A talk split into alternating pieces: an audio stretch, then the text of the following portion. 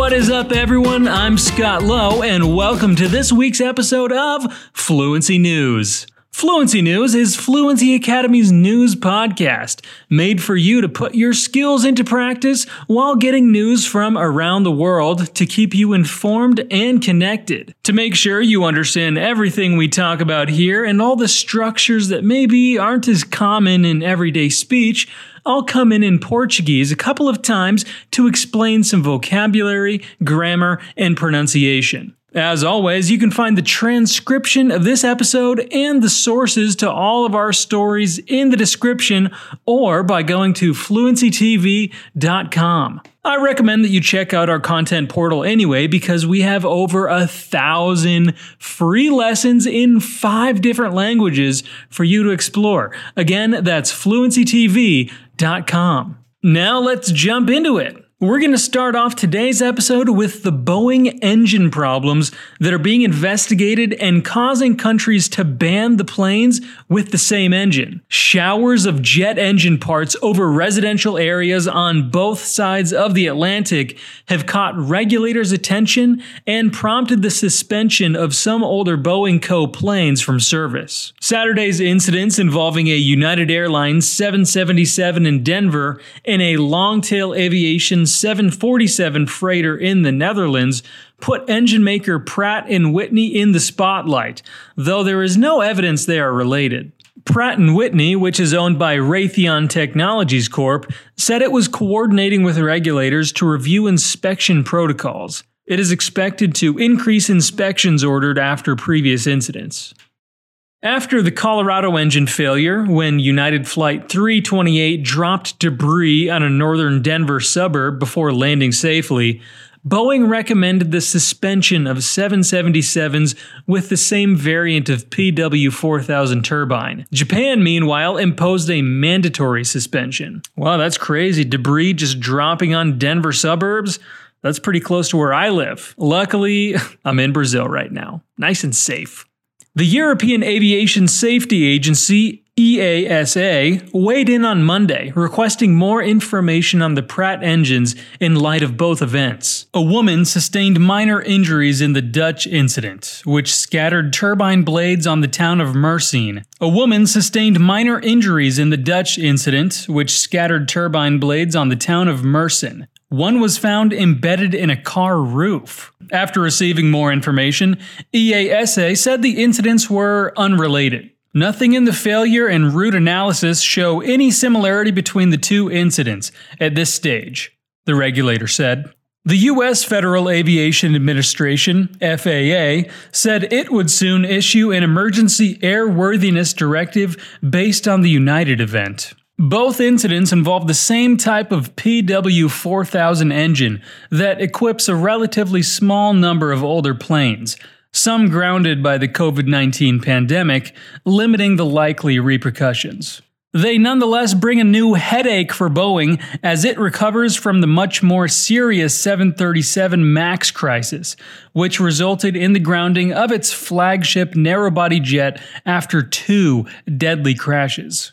This is certainly an unwelcome situation for both Boeing and Pratt, but from time to time issues will pop up with aircraft and engines, said Greg Waldron, a managing editor at industry publication Flight Global. The PW4000 powered 777 200 is slowly fading from service, he said, adding that the pandemic driven slump means that airlines forced to suspend it should be able to fill any network gaps with 787s or other 777s equipped with General Electric Company engines. Analysts at broker Cowen predicted limited impact on Boeing's share price, which fell about 2.1% on Monday.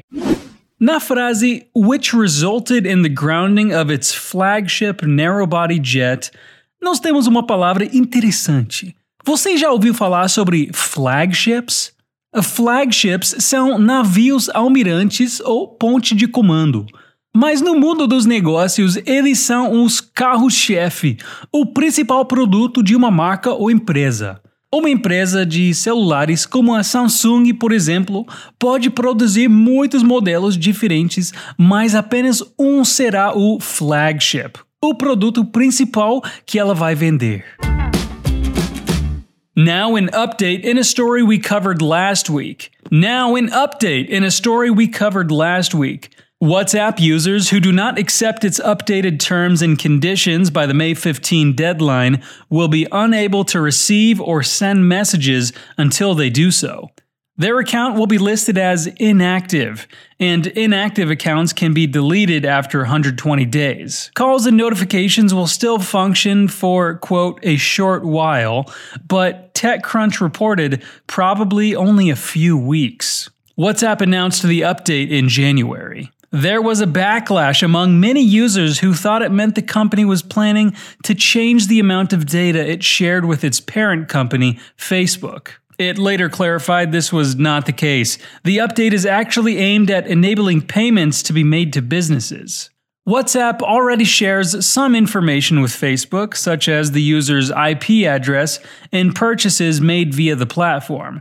But this is not the case in Europe and the UK, where different privacy laws exist. Following the initial announcement, platforms such as Telegram and Signal saw a huge surge in demand as WhatsApp users sought alternative encrypted messaging services. WhatsApp delayed the initial rollout and has now changed the way it is notifying users of the changes.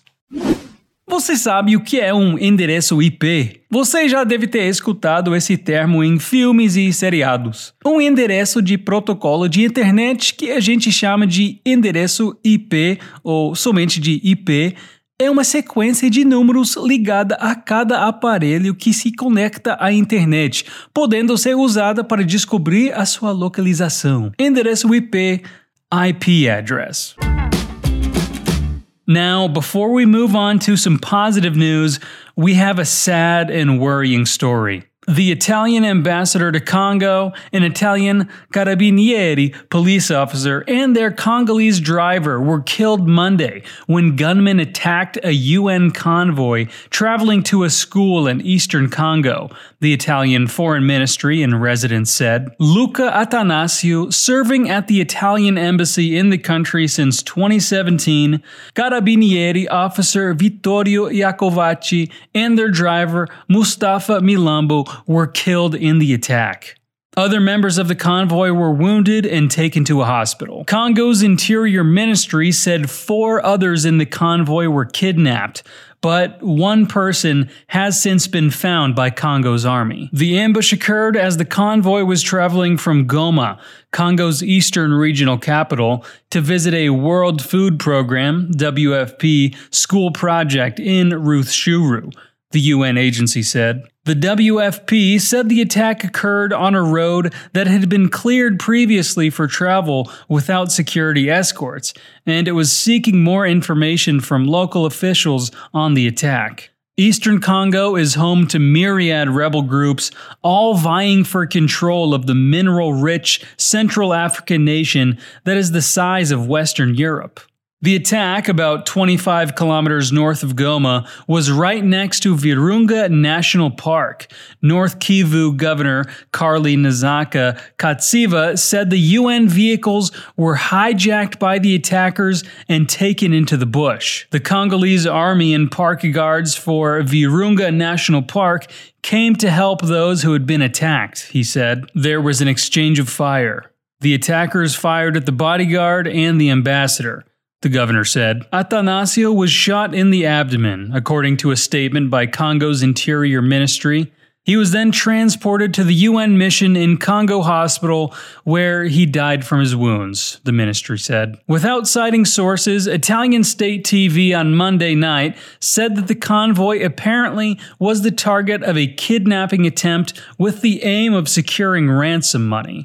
Attanasio, a 43 year old career diplomat, left behind a wife and three young children. The attack occurred in the same area where two Britons were kidnapped by unidentified gunmen in 2018, said Mambo Kwe, head of a local civil society group. Na frase Eastern Congo is home to myriad rebel groups, all vying for control. nós temos duas palavras que podem ser novidade para você e que talvez tenham dificultado seu entendimento. As palavras são myriad e vying. Myriad significa quantidade inumerável e vying significa competindo, rivalizando. O que significa que a frase pode ser traduzida como o leste do Congo é o lar de uma quantidade inumerável de grupos rebeldes, todos competindo por controle. Ah, agora ficou mais fácil de entender, né? Myriad vying.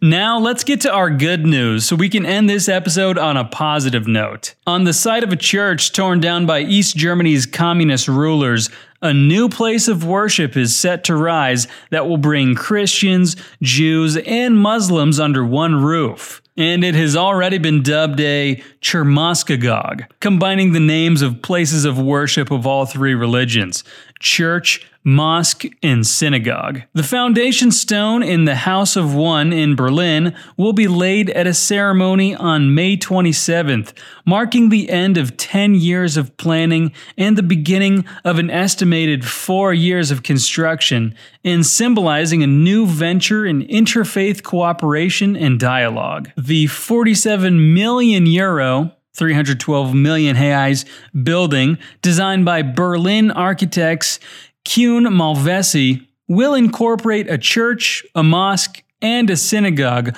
linked to a central meeting space. People of other faiths and denominations, and those of no faith, will be invited to events and discussions in the large hall. The idea is pretty simple, said Roland Stolt, a Christian theologian who helped start the project. We wanted to build a house of prayer and learning where these three religions could coexist while each retaining their own identity. Andreas Nachama, a rabbi who is turning the vision into reality in partnership with a pastor and imam, said, There are many different ways to God, and each is a good way.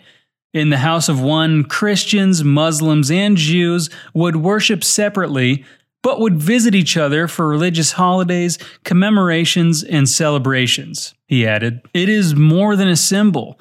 It is the start of a new era where we show there is no hate between us. The House of One will be built on the site of St. Peter's Church in Petriplatz, which was damaged during the Second World War and demolished in 1964 by the GDR authorities. When the foundations of the church were uncovered more than a decade ago, Consideration was given to a memorial or a new church on the site.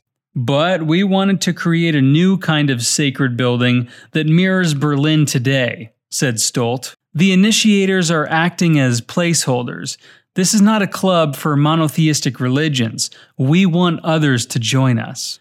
The federal government and the state of Berlin have between them contributed 30 million euros to the cost of the project with another 9 million euros coming from donations and fundraising. A new drive for contributors launched in December is expected to fill the gap of nearly 8 million euros. The project has been generally supported by faith communities and the public, said Stolt, Although, in the first few years, there were some fears that we were mixing religions or trying to create a new religion. The inclusion in the planning of people of no faith was a very important aspect of the House of One project, he said. East Berlin was a very secular place.